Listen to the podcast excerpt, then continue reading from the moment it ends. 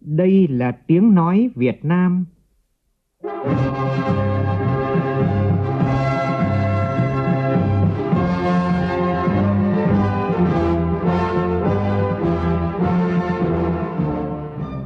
là tiếng nói Việt Nam, phát thanh từ Hà Nội, thủ đô nước Cộng hòa xã hội chủ nghĩa Việt Nam.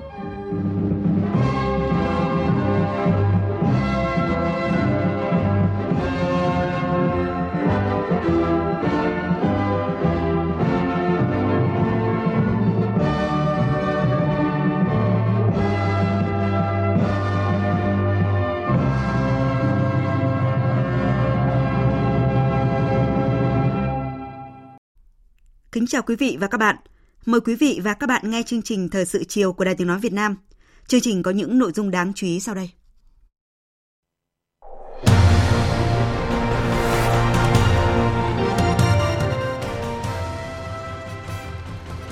Tiếp xúc cử tri thành phố Hà Nội, Tổng Bí thư, Chủ tịch nước Nguyễn Phú Trọng khẳng định, chúng ta không bao giờ nhân nhượng những gì thuộc về độc lập chủ quyền và toàn vẹn lãnh thổ.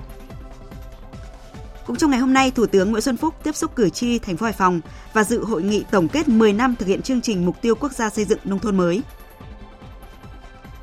Bộ trưởng Bộ Văn hóa Thể thao và Du lịch yêu cầu kiểm điểm xử lý những sai sót liên quan tới việc thẩm định cấp phép bộ phim hoạt hình có cài cắm chi tiết đường lưỡi bỏ phi pháp. Tại buổi họp báo vào chiều nay, đại diện công ty cổ phần đầu tư nước sạch sông Đà quanh co lẩn tránh trách nhiệm khi để xảy ra sự cố nguồn nước sạch bị nhiễm dầu thải, ảnh hưởng đến cuộc sống của hàng trăm nghìn hộ dân Hà Nội. 20 công nhân tại Nam Định phải nhập viện cấp cứu do nghi ngộ độc khí. Trong phần tin quốc tế, chiến dịch quân sự của Thổ Nhĩ Kỳ nhằm vào lực lượng người quốc tại Syria đang làm thay đổi đáng kể cục diện tại Syria cũng như các mối quan hệ đồng minh quốc tế. Mỹ đã áp đặt nhiều lệnh trừng phạt kinh tế đối với Thổ Nhĩ Kỳ.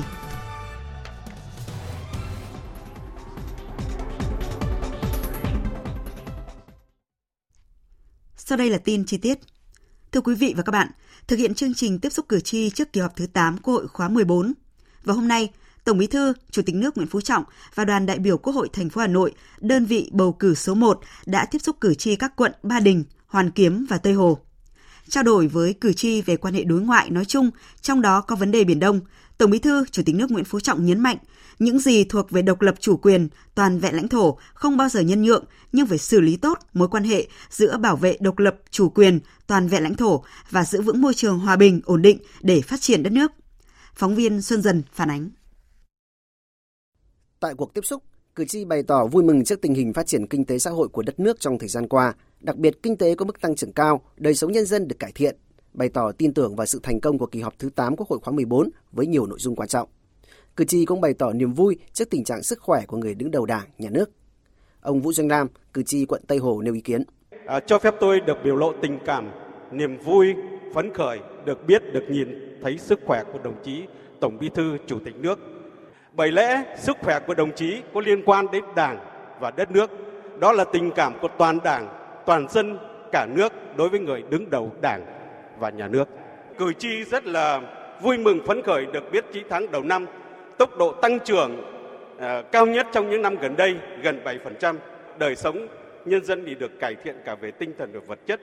Đánh giá cao công tác đấu tranh phòng chống tham nhũng thời gian qua, ông Nguyễn Mạnh Hảo, cử tri quận Ba Đình nêu ý kiến. Các giải pháp trong phòng chống tham nhũng, lãng phí vừa qua chưa đủ sức răn đe hành vi tham nhũng, diễn ra ngày càng tinh vi, phức tạp.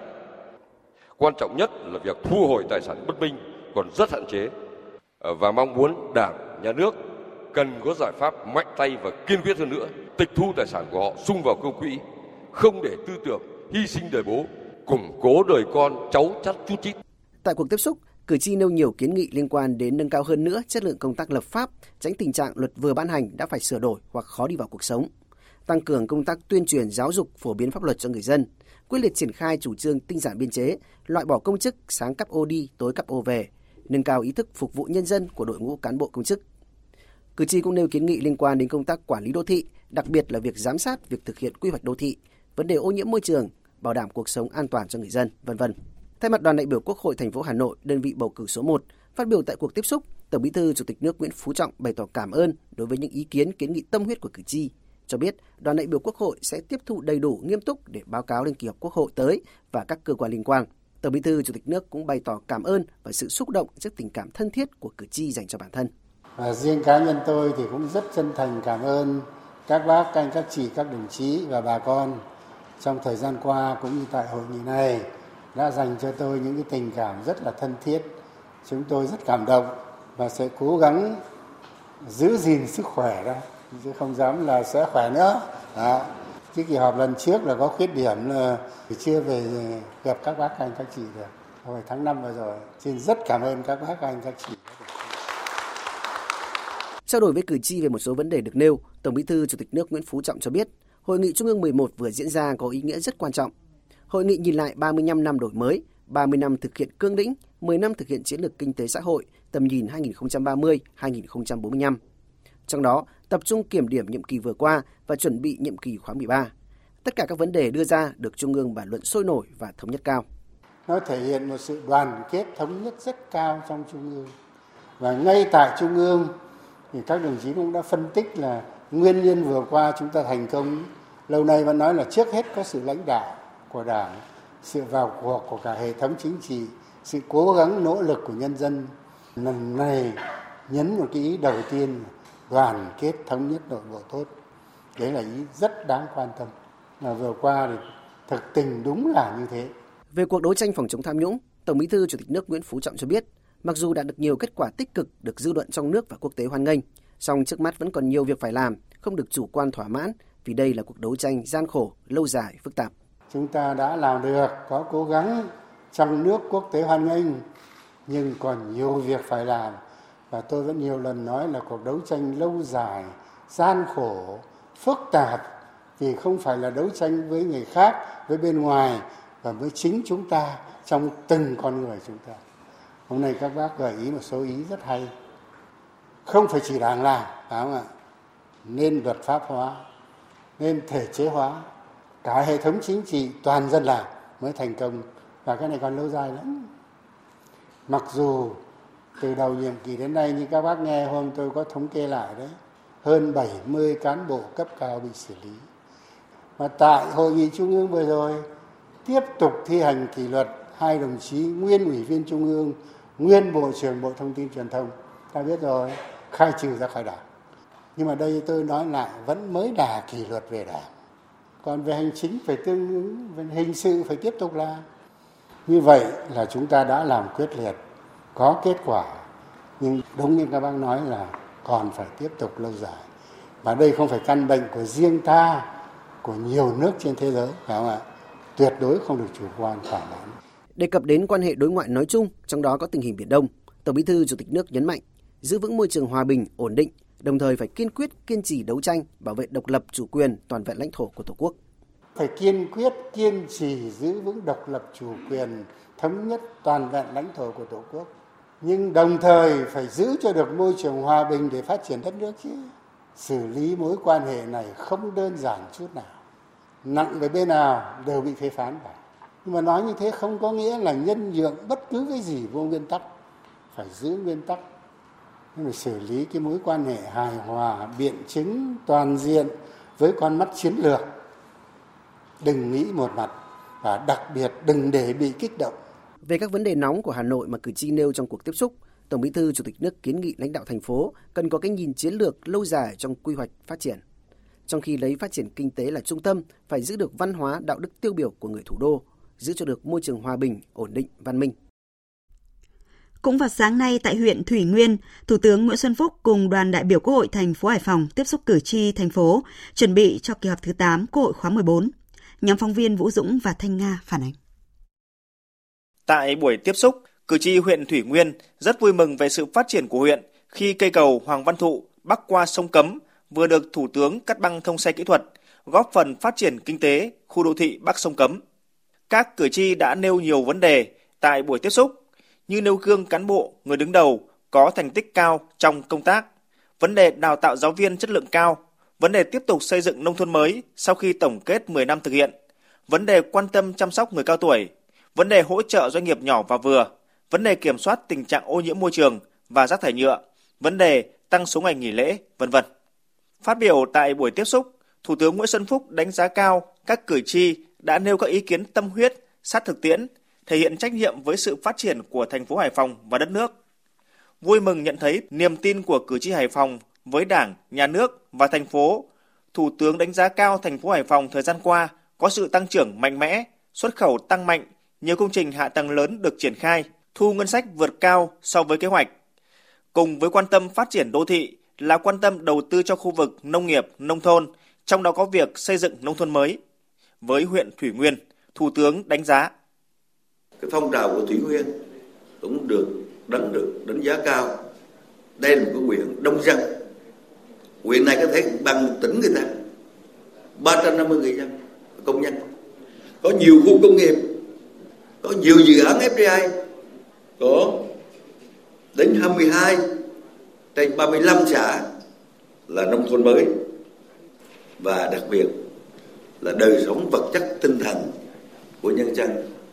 Những công trình hạ tầng ở tại bản thân huyện này cũng đã được đầu tư, xây dựng một cái tập thể đoàn kết, nhất trí, quyết tâm đóng góp vào phong trào chung của thành phố.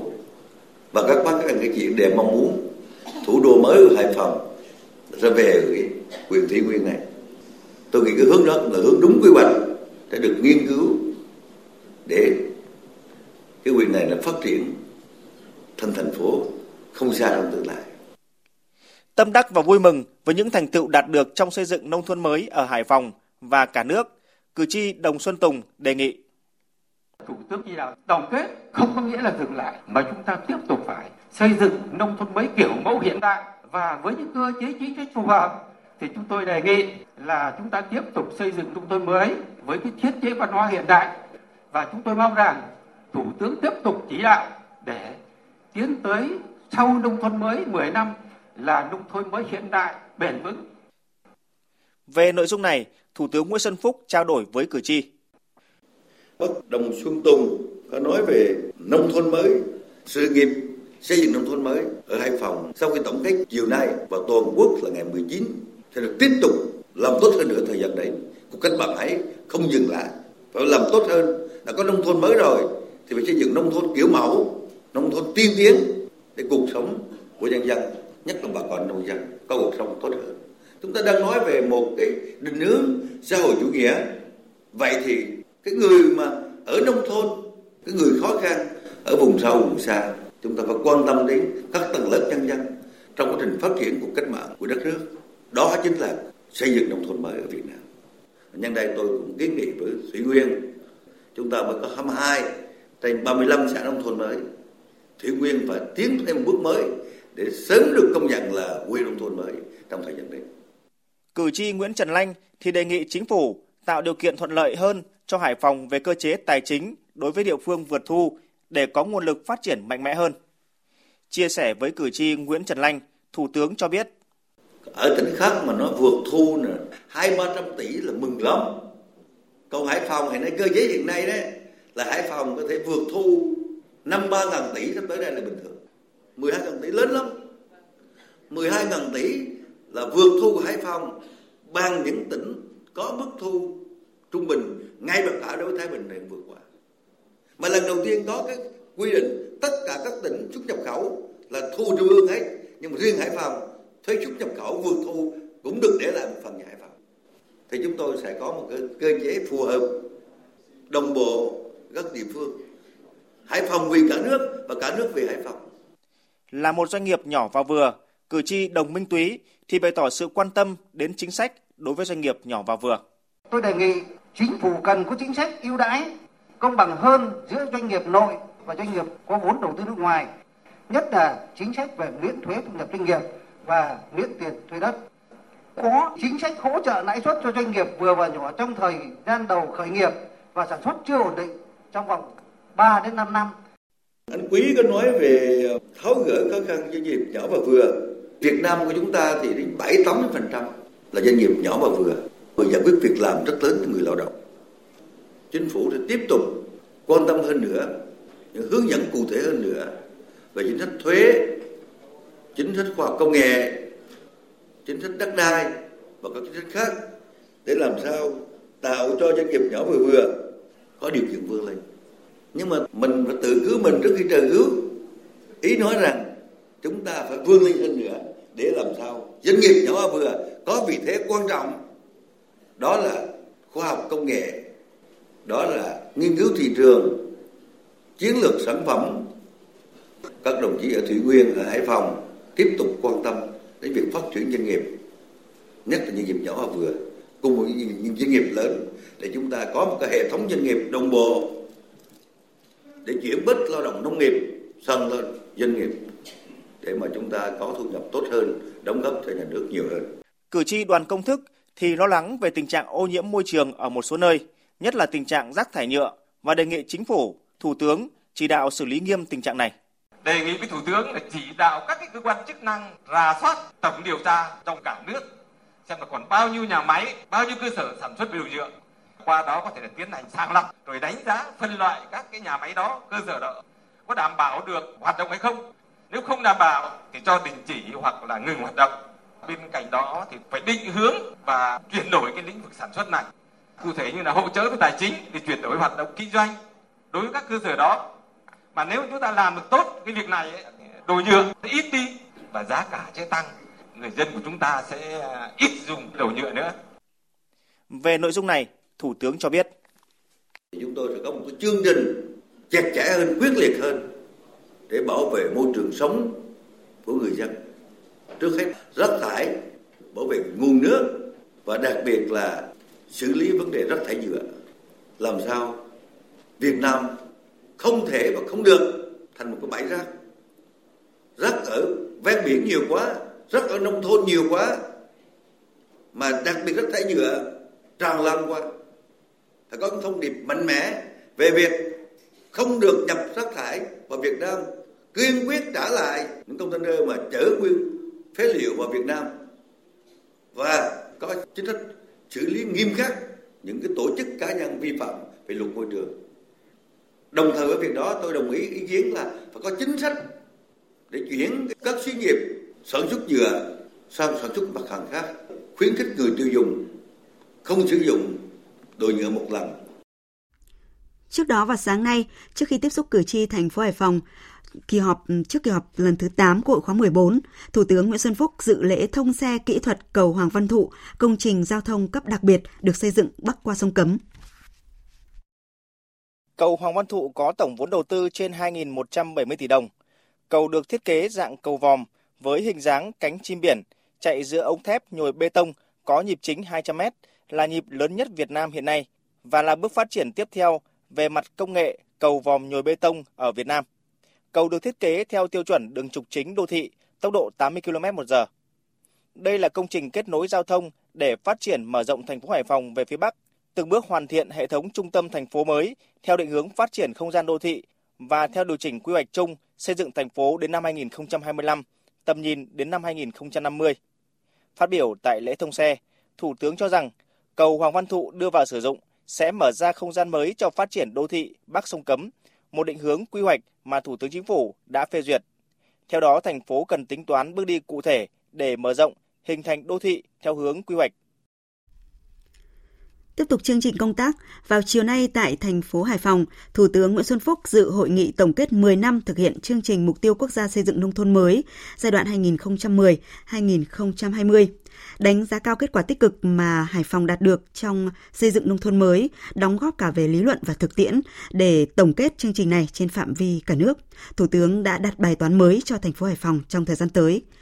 Phản ánh của nhóm phóng viên Vũ Dũng và Thanh Nga.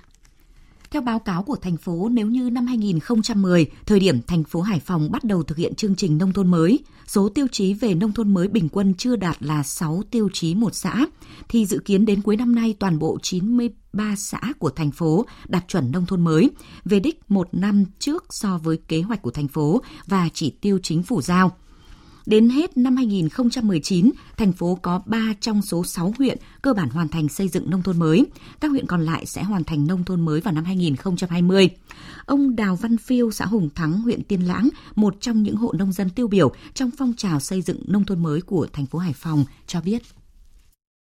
Bản thân tôi tích cực vận động gia đình, người thân và nhân dân cùng tham gia hưởng ứng phong trào.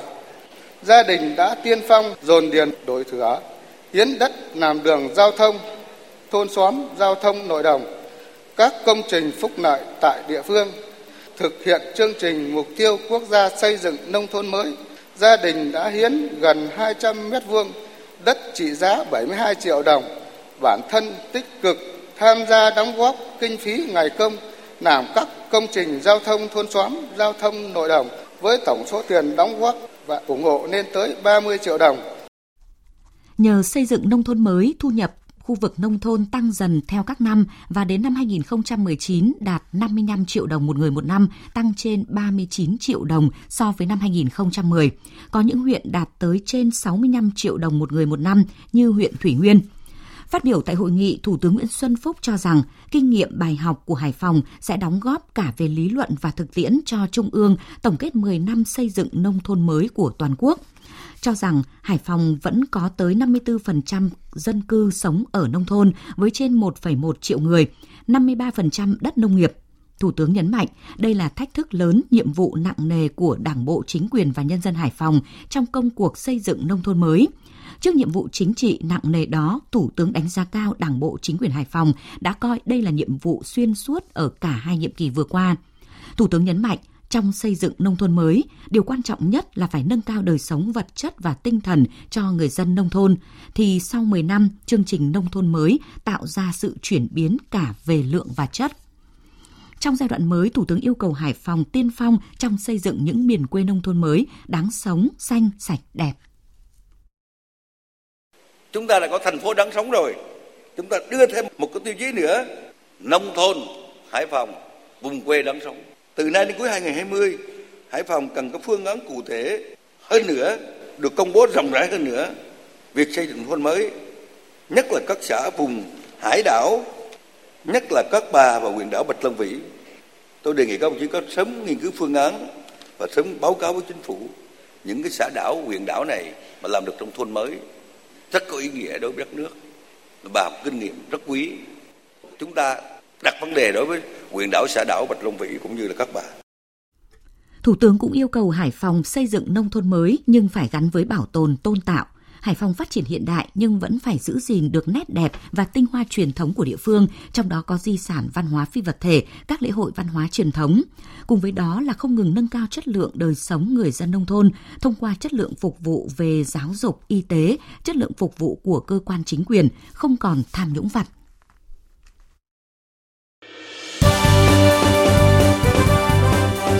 Thời sự tiếng nói Việt Nam Thông tin nhanh Bình luận sâu Tương tác đa chiều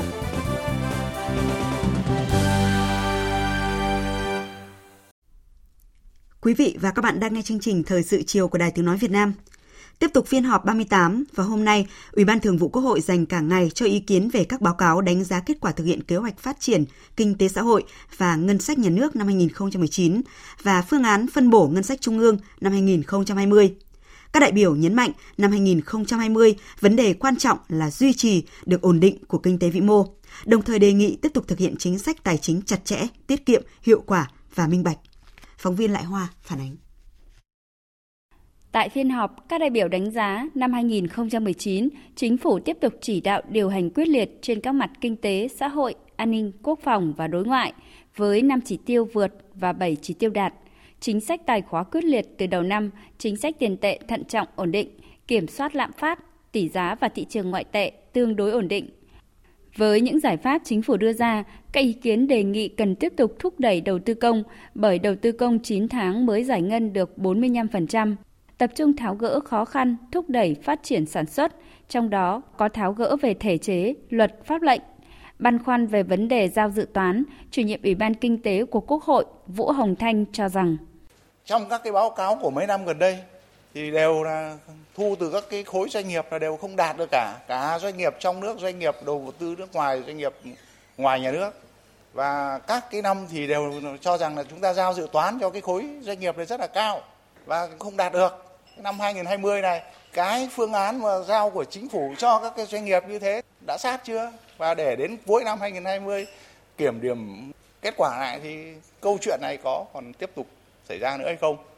Các ý kiến tại phiên họp đánh giá công tác phòng chống tham nhũng trong những năm qua tiếp tục theo hướng quyết tâm và nỗ lực lớn, không có vùng cấm, không có ngoại lệ, rõ đến đâu xử đến đó. Điểm đáng chú ý là nếu như trước đây các vụ án điều tra xử lý không chứng minh được chiếm đoạt, không chứng minh được vụ lợi, cho nên từ những tội lẽ ra tham nhũng thì chuyển sang tội kinh tế như cố ý làm trái, thiếu trách nhiệm gây hậu quả nghiêm trọng. Điểm mới của năm nay là bước đầu chứng minh được yếu tố chiếm đoạt và đã khởi tố điều tra một số vụ án đặc biệt trực diện vào tham nhũng là đưa và nhận hối lộ. Chủ nhiệm Ủy ban Tư pháp của Quốc hội Lê Thị Nga nhấn mạnh. À, mà chúng ta cũng biết là gần như đây là cái vụ được phát hiện lớn nhất từ trước đến nay là uh, nhận hối lộ của à, ông Nguyễn Bắc Son và Trương Minh Tuấn là cái vụ rất là lớn thì chúng tôi cho đấy là cũng là cái bước tiến mới trong cái chống tham nhũng. Một cái điểm nữa trong chống tham nhũng là thu hồi tài sản thì khá hơn so với thời gian trước đây. Cái lớn thời gian qua là sau cái luật phòng chống tham nhũng thì chúng ta ban hành ngay được cái nghị định 59. Trong nghị định 59 thì hướng dẫn nhiều, trong đó có cái kiểm soát xung đột lợi ích, tức là cấm làm những cái gì và không được làm những cái gì. Đây là những cái văn bản phối hợp với nhau để làm công tác phòng ngừa tham nhũng khá tốt. Các ý kiến cũng đề nghị cần đánh giá kỹ tình hình cuộc chiến thương mại Mỹ Trung, tình hình an ninh quốc phòng trong phạm vi quốc tế, khu vực và đặc biệt là tình hình Biển Đông hiện nay, đề nghị chú ý tình hình an ninh trật tự, các loại tội phạm như buôn bán ma túy, buôn người, tai nạn giao thông. Tại phiên họp, Chủ tịch Quốc hội Nguyễn Thị Kim Ngân đề nghị Quốc hội và Chính phủ tập trung cụ thể hóa các nghị quyết của Trung ương, trong đó chú ý mặt còn hạn chế tồn tại. Chủ tịch Quốc hội nhấn mạnh vấn đề quan trọng của năm 2020 là duy trì ổn định kinh tế vĩ mô. 2020, mục tiêu tổng quát của chúng ta vẫn tiếp tục duy trì cái sự ổn định của kinh tế vĩ mô. Nhưng để mà duy trì được cái sự ổn định kinh tế vĩ mô mà trong cái bối cảnh tình hình trong nước và quốc tế nó có diễn biến phức tạp và thưa với các đồng chí cái xu hướng mà bảo hộ thương mại rồi tranh chấp thương mại tranh chấp cái địa chính trị của các nước lớn mà những cái nước này là có quan hệ thương mại với chúng ta thì chắc chắn nó sẽ tác động tiêu cực đến sản xuất và xuất nhập khẩu của Việt Nam. Chúng ta phải tận dụng cơ hội mang lại từ những cái hiệp định thương mại tự do thế hệ mới và chủ động để ứng phó với những cái rủi ro, những cái thách thức mà khi chúng ta hội nhập ngày càng sâu rộng vào cái nền kinh tế thế giới. Chủ tịch Quốc hội Nguyễn Thị Kim Ngân cũng đề nghị tiếp tục thực hiện chính sách tài chính chặt chẽ, tiết kiệm, hiệu quả và minh bạch. Đề nghị năm 2020 cố gắng tăng thu và xử lý nợ động thuế để lành mạnh hóa nền tài chính quốc gia. Hội đồng lý luận Trung ương cần tiếp tục nâng cao hơn nữa chất lượng tổng kết thực tiễn, nghiên cứu lý luận, chất lượng tư vấn cho Ban chấp hành Trung ương, Bộ Chính trị, Ban Bí thư phục vụ việc xây dựng hoàn thiện chủ trương, đường lối của Đảng. Đây là đề nghị của đồng chí Trần Quốc Vượng, Ủy viên Bộ Chính trị, Thường trực Ban Bí thư tại buổi làm việc với Thường trực Hội đồng lý luận Trung ương vào sáng nay tại Hà Nội. Tin của phóng viên Việt Cường. Tại buổi làm việc, các đại biểu đánh giá cao những thành tựu mà Hội đồng lý luận Trung ương đạt được trong thời gian qua, nhất là trong 3 năm của nhiệm kỳ 2016-2021. Tuy nhiên, các đại biểu cũng chỉ ra những hạn chế trong việc thực hiện chức năng nhiệm vụ của Hội đồng lý luận Trung ương như nội dung hoạt động còn có phần gian trải, nên một số công việc triển khai chậm, chất lượng chưa cao.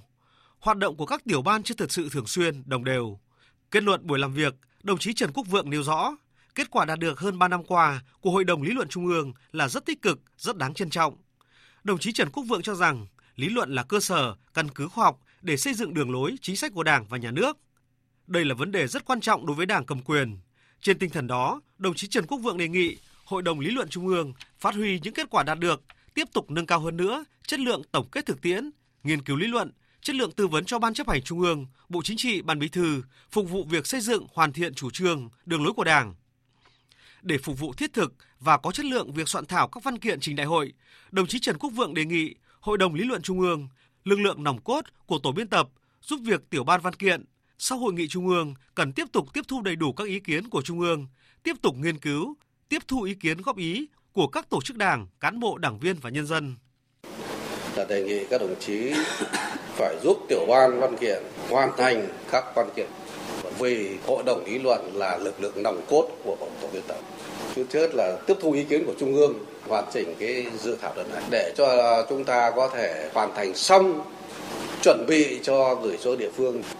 Cùng với cái này thì các anh có thể tập trung nghiên cứu một số vấn đề phục vụ cho cho báo cáo chính trị. Cái thứ nhất là cái cập nhật tình hình quốc tế và khu vực để chúng ta phân tích một cách sâu sắc hơn, sát thực tế hơn. Để làm rõ cái tiêu chí của nước phát triển, nước công nghiệp hiện đại, tiêu chí về thu nhập bình quân đầu người để xác định cái mục tiêu đến năm 2025, 2030 và tầm nhìn đến 2045 sao cho phù hợp và khoa học. Đồng thời đề nghị hội đồng cần tiếp tục tăng cường và nâng cao chất lượng đấu tranh chống các quan điểm sai trái, bảo vệ quan điểm đường lối của Đảng, tăng cường sự thống nhất tư tưởng trong Đảng, sự đồng thuận của xã hội, củng cố niềm tin của nhân dân vào Đảng, nhà nước.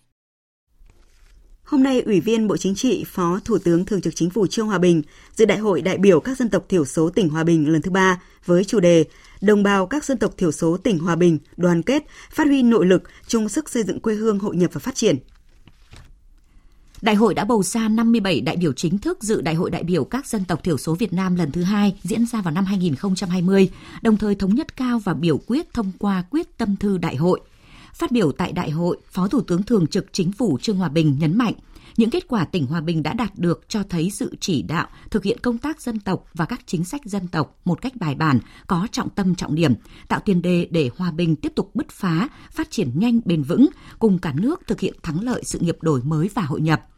Phó Thủ tướng tin tưởng và mong muốn Đảng bộ chính quyền và nhân dân tỉnh Hòa Bình tiếp tục phát huy truyền thống anh hùng, đoàn kết, đổi mới sáng tạo, khắc phục khó khăn, vượt qua thách thức, đổi mới toàn diện, tạo những bước phá mới trong phát triển kinh tế xã hội, thực hiện thắng lợi các mục tiêu nhiệm vụ đã đề ra.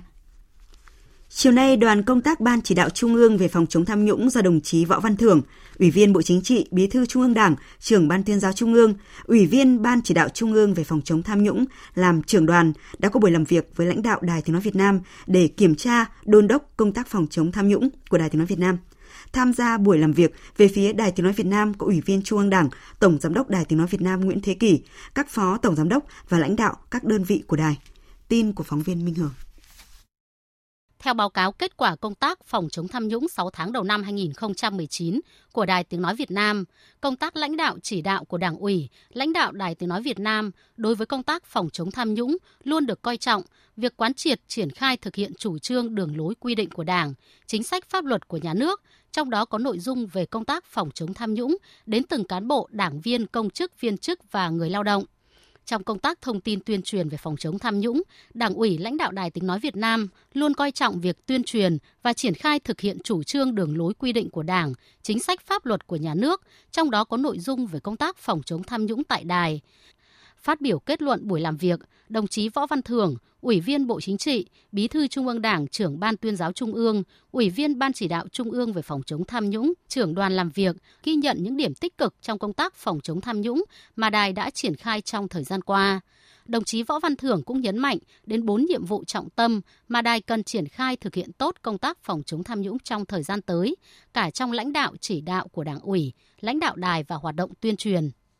Tôi đề nghị các đồng chí phải tiếp tục quan tâm lãnh đạo, chỉ đạo, tuyên truyền quán triệt trong cán bộ đảng viên, biên tập viên, phóng viên về các chủ trương nghị quyết của đảng, pháp luật của nhà nước về phòng chống tham nhũng. Và trong cái việc tuyên truyền này ờ, chúng ta phải quán triệt lại, quán triệt thêm để làm sao cán bộ, đảng viên và biên tập viên nắm chắc những vấn đề đặc biệt liên quan tới báo chí. Ủy viên Trung ương Đảng, Tổng Giám đốc Đài Tiếng Nói Việt Nam Nguyễn Thế Kỳ khẳng định Đài Tiếng Nói Việt Nam không chủ quan lơ là trong công tác phòng chống tham nhũng. Với những góp ý của đoàn công tác, Đài Tiếng Nói Việt Nam sẽ họp bàn để từ đó đề ra các giải pháp khắc phục trong thời gian tới. Vào sáng nay, Phó Thủ tướng Vương Đình Huệ dự hội nghị trực tuyến sơ kết 2 năm triển khai nghị quyết của Quốc hội về thí điểm xử lý nợ xấu của các tổ chức tín dụng và quyết định của Thủ tướng Chính phủ về phê duyệt đề án cơ cấu lại các tổ chức tín dụng gắn với xử lý nợ xấu giai đoạn 2016-2020.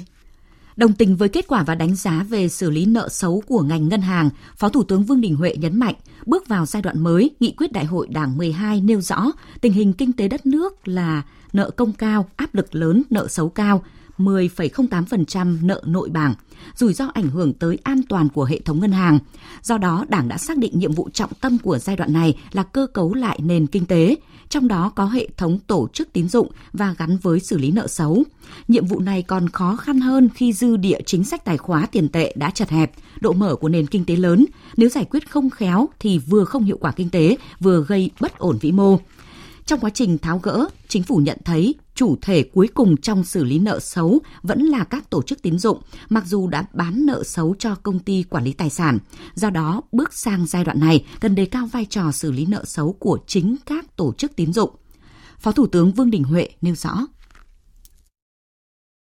Thứ nhất là chúng ta phải tuân thủ pháp luật và thượng tôn pháp luật, không có cái ngoại lệ nào. Rồi thứ hai là đảm bảo các tỷ lệ an toàn rồi tăng cường cái cái cái bồi dưỡng và phát huy cái văn hóa của doanh nghiệp, đạo đức nghề nghiệp của cán bộ trong hệ thống này. Cuối cùng rồi cũng à, có phân tích gì nữa, điện tử đến mấy thẩm định vốn có thứ này khác. Bây giờ là máy móc cũng trợ giúp một phần, nhưng chúng ta là chính. Rồi chúng ta cũng cần phải có một cái à, công khai, minh bạch và tăng cường cái trách nhiệm giải trình với nhà nước và với doanh nghiệp, với cộng đồng các bộ ngành địa phương cần quyết liệt khẩn trương để gỡ thẻ vàng đối với thủy sản Việt Nam. Đây là yêu cầu của Phó Thủ tướng Trịnh Đình Dũng, trưởng ban chỉ đạo quốc gia về chống khai thác IUU tại phiên họp lần thứ hai diễn ra vào sáng nay tại trụ sở chính phủ. Nhóm phóng viên Văn Hiếu và Ngọc Anh phản ánh. Phó Thủ tướng Trịnh Đình Dũng đánh giá cao nỗ lực của các bộ, ban ngành và ủy ban nhân dân các tỉnh, thành phố ven biển trong chỉ đạo tổ chức thực hiện các giải pháp chống khai thác IUU. Phó Thủ tướng cũng nhấn mạnh bên cạnh những kết quả đạt được, còn nhiều nhiệm vụ chưa được triển khai đồng bộ, quyết liệt, hiệu quả. Đề nghị các bộ ban ngành liên quan và Ủy ban nhân dân 28 tỉnh thành phố ven biển tiếp tục quán triệt và tập trung nguồn lực triển khai thực hiện nghiêm túc các chỉ thị, chỉ đạo của chính phủ, thủ tướng chính phủ của ban chỉ đạo để ngăn chặn loại bỏ khai thác IUU. Về triển khai hệ thống theo dõi giám sát kiểm soát tàu cá hoạt động trên biển như kiến nghị của đồng chí về kiểm soát tàu cá trên biển thì tôi đề nghị Bộ Nông nghiệp Phát triển nông thôn cùng với các bộ liên quan, bộ ngành liên quan ấy, khẩn trương để hoàn thiện cái cơ sở hạ tầng để triển khai hệ thống theo dõi giám sát và kiểm soát tàu cá hoạt động trên biển kết nối đồng bộ từ trung ương đến địa phương rồi ủy ban nhân các tỉnh thành phố ven biển thì chịu trách nhiệm đảm bảo cái lộ trình lắp đặt thiết bị giám sát hành trình trên tàu cá theo quy định. Phó Thủ tướng Trịnh Đình Dũng cũng yêu cầu các bộ ngành địa phương tập trung triển khai thực hiện có hiệu quả bốn nhóm nhiệm vụ trọng tâm, trong đó yêu cầu phải kiểm soát chặt chẽ, kịp thời phát hiện, xử lý nghiêm vi phạm.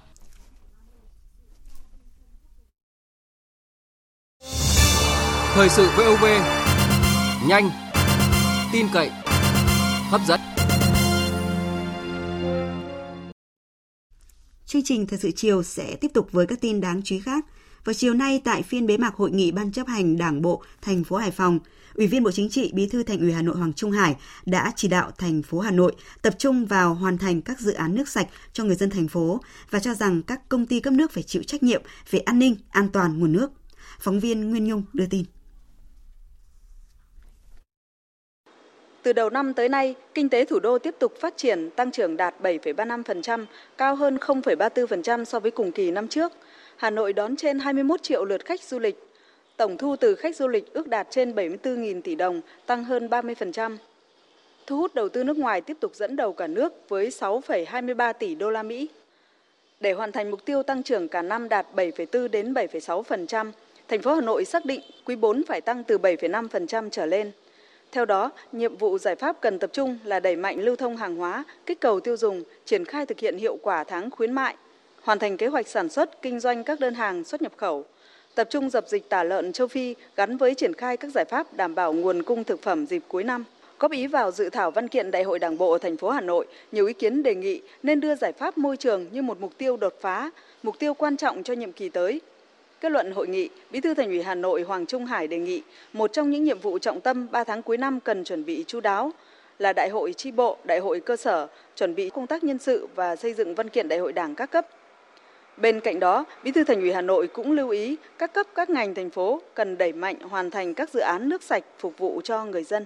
Môi trường không khí cũng như là nước cũng đã trở thành vấn đề mà chúng ta phải quan tâm, đặc biệt là cái vấn đề an ninh nguồn nước trong cái việc là bảo đảm cái nước cho người dân là cái việc chúng ta phải có cái giả soát, xử lý cũng như là có tăng cường các cái giải pháp à, mạnh mẽ hơn trong cái thời gian tới đây.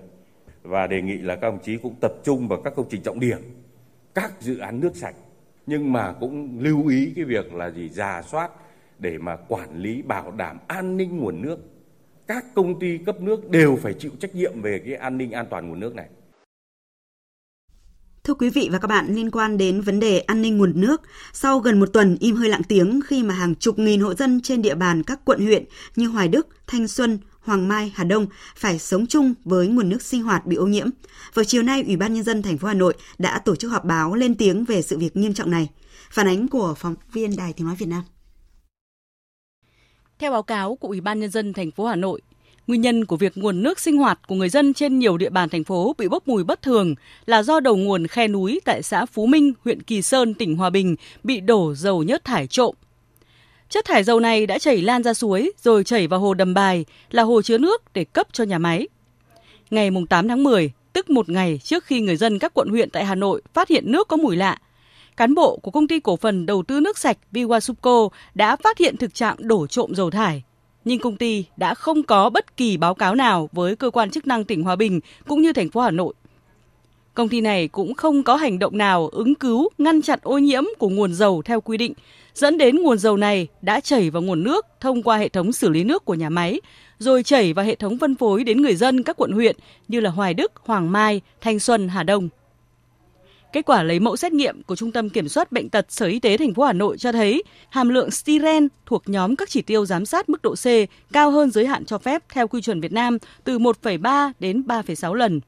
Các chỉ tiêu giám sát nước độ A 8 trên 8 mẫu nước đạt quy chuẩn đối với 14 trên 15 chỉ tiêu giám sát. Chỉ tiêu mùi vị không đạt. Nguồn nước sinh hoạt bị nhiễm styren ảnh hưởng như thế nào đến sức khỏe người dân? Ông Hoàng Đức Hạnh, Phó Giám đốc Sở Y tế Hà Nội cho biết cái sten này là nó có nồng độ cao hơn, thì có nghĩa là cái nước này không đảm bảo chất lượng. Chỉ riêng là có mùi thôi là đã là không đảm bảo chất lượng rồi. Thì đấy là theo quy định của nhà nước thì nó rất là rõ là như vậy. Sten này thì ảnh hưởng đến sức khỏe như thế nào?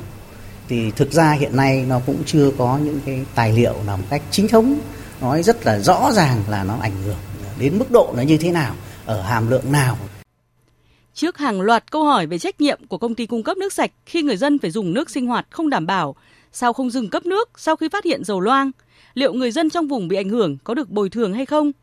Thay vì trả lời thẳng vào vấn đề, ông Nguyễn Văn Tốn, tổng giám đốc công ty cổ phần đầu tư nước sạch sông Đà lại quanh co lẩn tránh, bao biện rằng sau khi phát hiện dầu thải chảy lan ra suối rồi chảy vào hồ đầm bài, công ty đã huy động toàn bộ lực lượng và người dân ở ngoài để quây vớt dầu. Đến ngày 10 tháng 10, khi nhận phản ánh nước có mùi của người dân, công ty đã xúc rửa bể chứa, xả toàn bộ tuyến ống truyền tải, chạm điều tiết lưu lượng Tây Mỗ và giảm châm clo về như trước đây. Ông Nguyễn Văn Tốn cho biết. Đương nhiên về phía mặt công ty, sau đây cũng có một họp rút kinh nghiệm. Nếu mà sai thì đương nhiên ông phải chịu trách nhiệm. Bản chân tôi cũng là tổng đốc làm thuê. Cho nên là thực ra là cái vấn đề về vấn đề mà cấp nước và không cấp nước thực ra là nếu mà gọi là dừng cấp nước thì tôi quá an toàn và thực sự là quá hay nhưng mọi sự chuyện thì thực ra là là tất cả các thứ thực sự là một cái tâm duy nhất là vì người dân không chỉ đơn vị cung cấp nước sạch là công ty cổ phần đầu tư nước sạch sông Đà lẩn tránh các câu hỏi của phóng viên báo chí, mà rất nhiều câu hỏi truy vấn trách nhiệm của Sở Xây dựng, Ủy ban nhân dân thành phố Hà Nội trong việc đủng đỉnh vào cuộc giúp đỡ người dân trong vùng bị ảnh hưởng cũng không được các đơn vị chủ trì buổi họp báo trả lời. Bác sĩ Trần Văn Phụng, trưởng khoa cấp cứu Bệnh viện Đa khoa tỉnh Nam Định cho biết, bệnh viện vừa tiếp nhận 20 bệnh nhân từ bệnh viện tuyến dưới chuyển lên, nghi ngộ độc khí với các biểu hiện chóng mặt, buồn nôn, khó thở, da xanh. Đây là các công nhân của công ty Golden Victory Việt Nam đóng tại xã Nghĩa Minh, huyện Nghĩa Hưng, tỉnh Nam Định. Tin cho biết.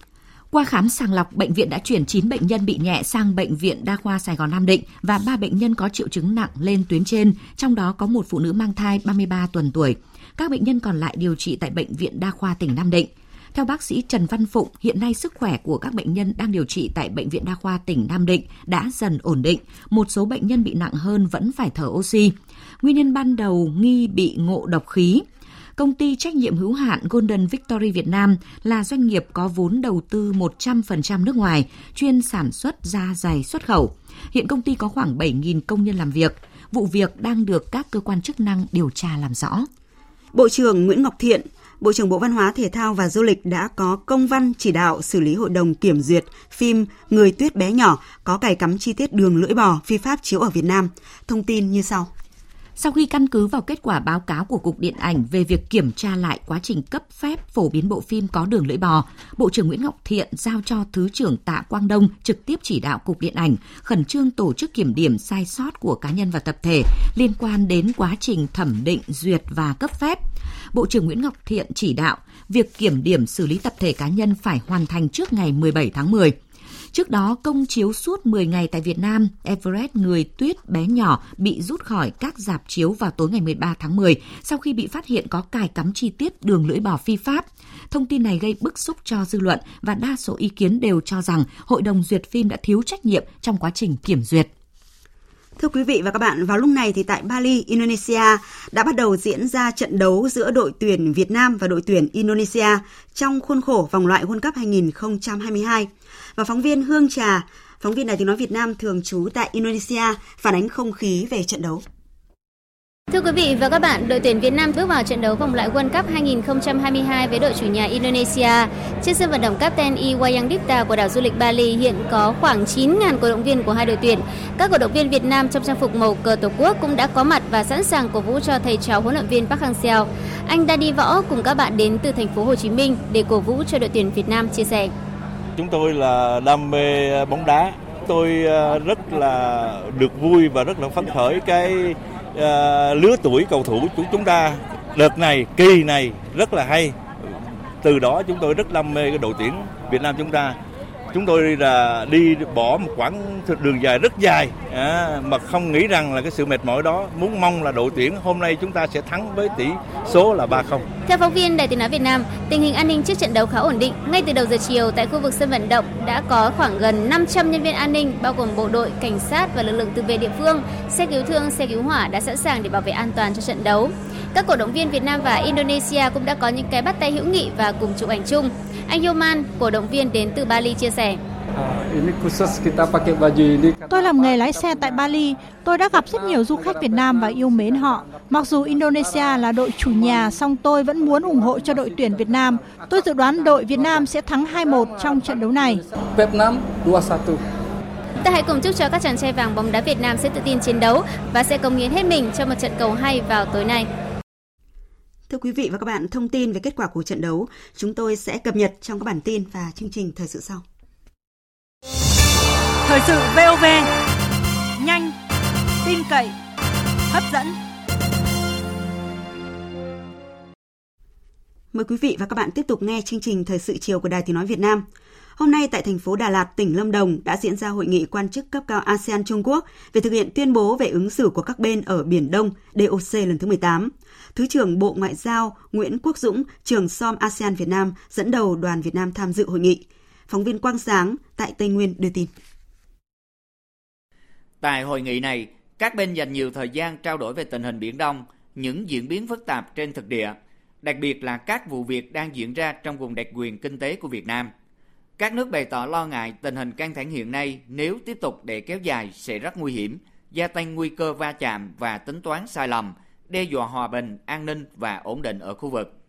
Theo đó, các nước ASEAN nhấn mạnh nguyên tắc tự kiềm chế, không quân sự hóa, không có các hành động làm phức tạp tình hình, gia tăng căng thẳng, không sử dụng vũ lực hoặc đe dọa dùng vũ lực, giải quyết hòa bình các tranh chấp trên cơ sở luật pháp quốc tế và Công ước Luật Biển năm 1982.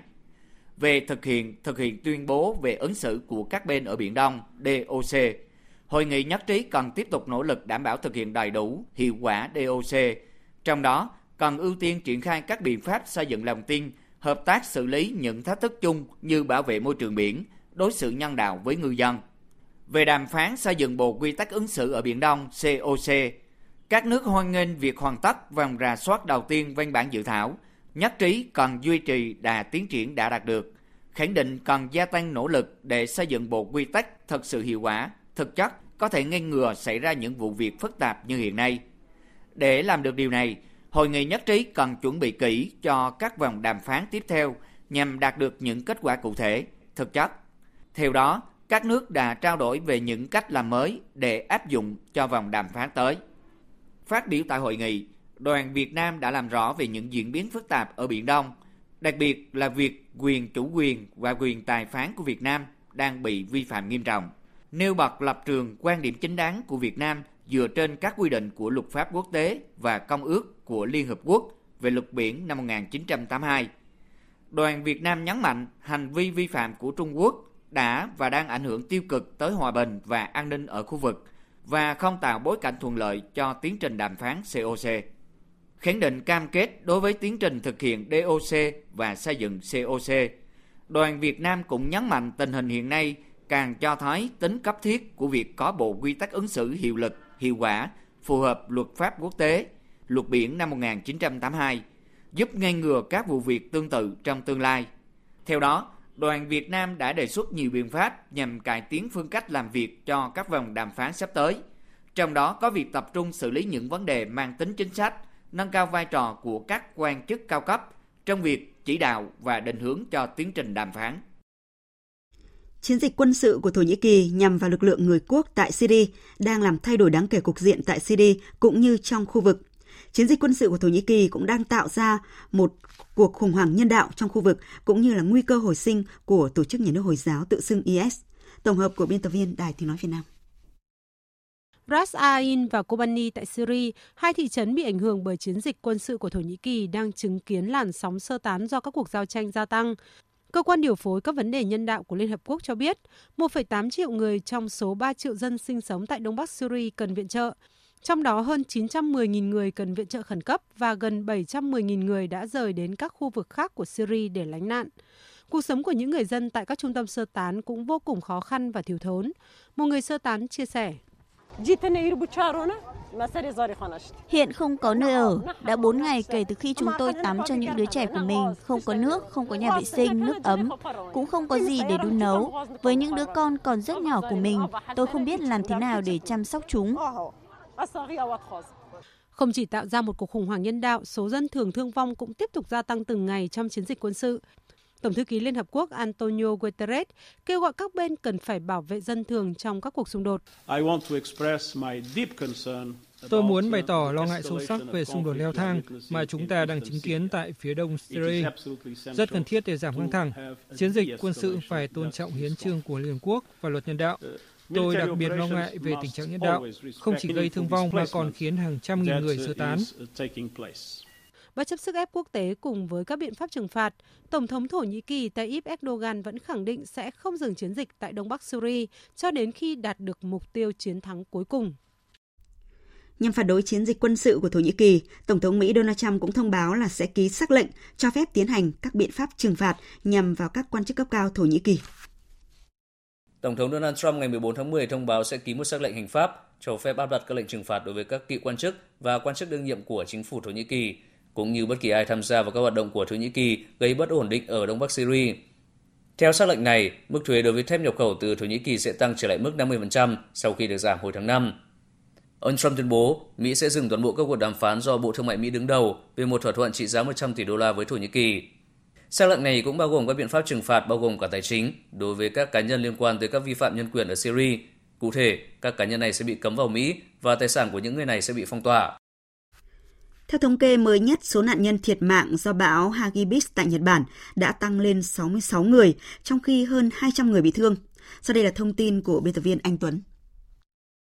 Theo đài truyền hình Nasca tại tỉnh Fukushima, có 25 người thiệt mạng, là địa phương có nhiều nạn nhân thiệt mạng nhất, trong đó có hai mẹ con bị lũ cuốn trôi. Một người dân tại Fukushima nói.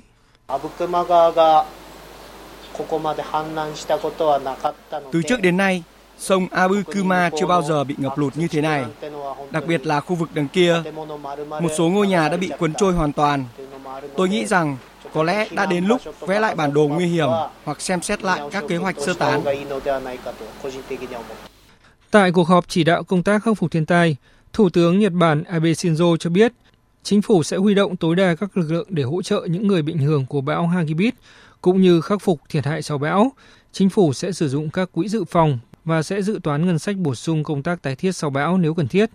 Bộ trưởng Tài chính Taro Aso cho biết hiện quỹ dự phòng khắc phục thiên tai có 500 tỷ yên, khoảng 4 tỷ 600 triệu đô la Mỹ và chính phủ sẽ xem xét huy động thêm nguồn tài chính nếu cần. Trong khi đó, các lực lượng phòng vệ Nhật Bản phối hợp với cảnh sát và lực lượng cứu hộ đang nỗ lực tiến hành các hoạt động tìm kiếm cứu hộ. Hơn 110.000 nhân viên cứu hộ đang khẩn trương tìm kiếm những người sống sót bị mắc kẹt trong các vụ lở đất và lũ lụt sau khi bão Hagibis quét qua Nhật Bản. Tính đến nay, hơn 3.000 người đã được cứu sau thảm họa thiên tai ảnh hưởng đến 36 tỉnh trong số 47 tỉnh của nước này. Dù vậy, nỗ lực cứu hộ vẫn đang gặp thách thức bởi thời tiết xấu. Chương trình Thời sự chiều sẽ được tiếp tục với trang tin thể thao.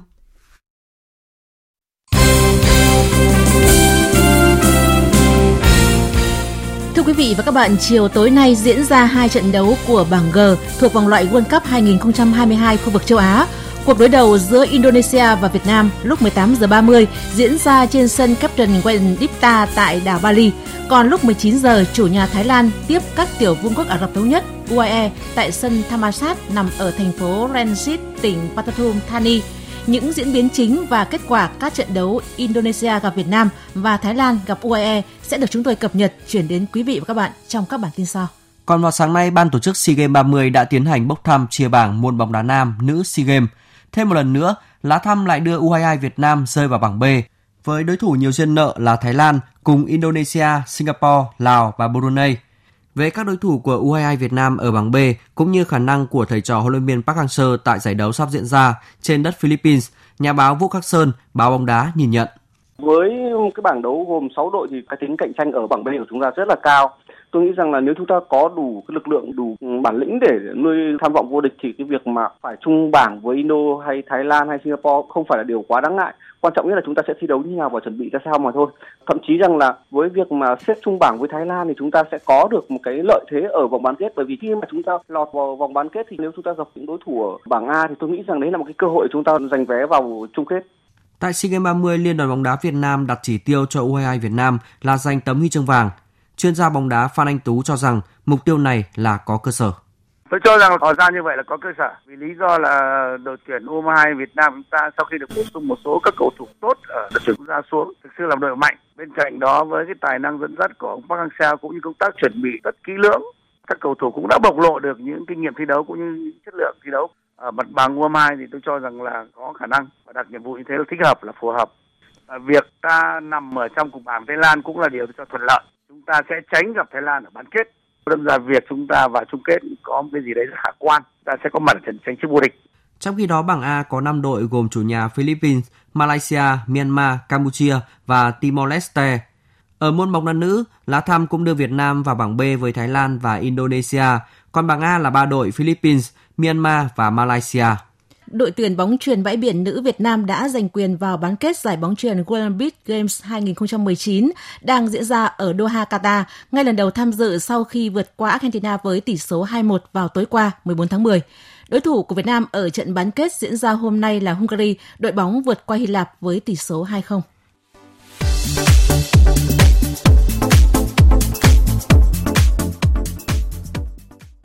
Thưa quý vị và các bạn, đêm qua và dạng sáng nay tiếp tục diễn ra loạt trận đấu tại các bảng A, B, H vòng loại Euro 2020. Trong các trận đấu đáng chú ý, đội tuyển Anh thắng đậm Bulgaria trong trận đấu nhiều lần bị gián đoạn, còn đương kim vô địch Euro Bồ Đào Nha để thua xít sao trong chuyến làm khách của Ukraine. Sau lượt đấu dạng sáng nay, đã xác định được 5 đội bóng có mặt ở chung kết Euro 2020 là Ukraine ở bảng B, Ba Lan ở bảng G, Bỉ cùng Nga ở bảng Y và Italia ở bảng G. Dự báo thời tiết. Bắc Bộ và khu vực Hà Nội nhiều mây có mưa rào và rông vài nơi, riêng các tỉnh Nam Đồng bằng có mưa, mưa rào rải rác và có nơi có rông, gió Đông Bắc cấp 2, cấp 3, đêm và sáng sớm trời lạnh, nhiệt độ từ 21 đến 29 độ. Các tỉnh từ Thanh Hóa đến Thừa Thiên Huế nhiều mây có mưa vừa, mưa to, có nơi mưa rất to và rông gió nhẹ. Trong cơn rông có khả năng xảy ra lốc, xét và gió giật mạnh. Đêm và sáng sớm trời lạnh, nhiệt độ từ 21 đến 28 độ, có nơi trên 28 độ. Các tỉnh ven biển từ Đà Nẵng đến Bình Thuận nhiều mây, phía Bắc có mưa vừa, mưa to, có nơi mưa rất to và rông. Phía Nam có mưa rào và rông vài nơi, gió Đông Bắc cấp 2, cấp 3. Trong cơn rông có khả năng xảy ra lốc, xét và gió giật mạnh, nhiệt độ từ 23 đến 29 độ. Tây Nguyên và Nam Bộ có mây, có mưa rào và rông vài nơi, gió nhẹ. Trong cơn rông có khả năng xảy ra lốc, xét và gió giật mạnh nhiệt độ từ 19 đến 33 độ, có nơi trên 33 độ. Tiếp theo là dự báo thời tiết biển. Vịnh Bắc Bộ có mưa rào và rông rải rác, tầm nhìn xa trên 10 km, giảm xuống từ 4 đến 10 km trong mưa, gió Đông Bắc cấp 5. Trong cơn rông có khả năng xảy ra lốc xoáy và gió giật mạnh vùng biển từ Quảng Trị đến Quảng Ngãi, vùng biển từ Bình Định đến Ninh Thuận, vùng biển từ Bình Thuận đến Cà Mau và từ Cà Mau đến Kiên Giang có mưa rào và rông rải rác, tầm nhìn xa trên 10 km, giảm xuống từ 4 đến 10 km trong mưa, gió đông cấp 3 cấp 4. Trong cơn rông có khả năng xảy ra lốc xoáy và gió giật mạnh. Khu vực Biển Đông có mưa rào và rông vài nơi, tầm nhìn xa trên 10 km, gió Đông Bắc cấp 6, giật cấp 7, biển động. Khu vực quần đảo Hoàng Sa thuộc thành phố Đà Nẵng, Trường Sa tỉnh Khánh Hòa và Vịnh Thái Lan có mưa rào rải rác và có nơi có rông. Tầm nhìn xa trên 10 km, giảm xuống từ 4 đến 10 km trong mưa, gió Đông Bắc cấp 3, cấp 4. Trong cơn rông có khả năng xảy ra lốc xoáy và gió giật mạnh. Thưa quý vị và các bạn, trước khi kết thúc chương trình thời sự chiều nay, chúng tôi xin cập nhật thông tin đó là vào lúc này thì Việt Nam đang dẫn trước đội tuyển Indonesia 1-0 trong khuôn khổ vòng loại World Cup 2022. Quý vị và các bạn đang nghe chương Quý vị và các bạn vừa nghe chương trình Thời sự chiều của Đài Tiếng Nói Việt Nam. Chương trình do các biên tập viên Nguyễn Hằng, Minh Châu, phát thanh viên Phương Hằng, kỹ thuật viên Tuyết Mai thực hiện, chịu trách nhiệm nội dung Nguyễn Thùy Vân.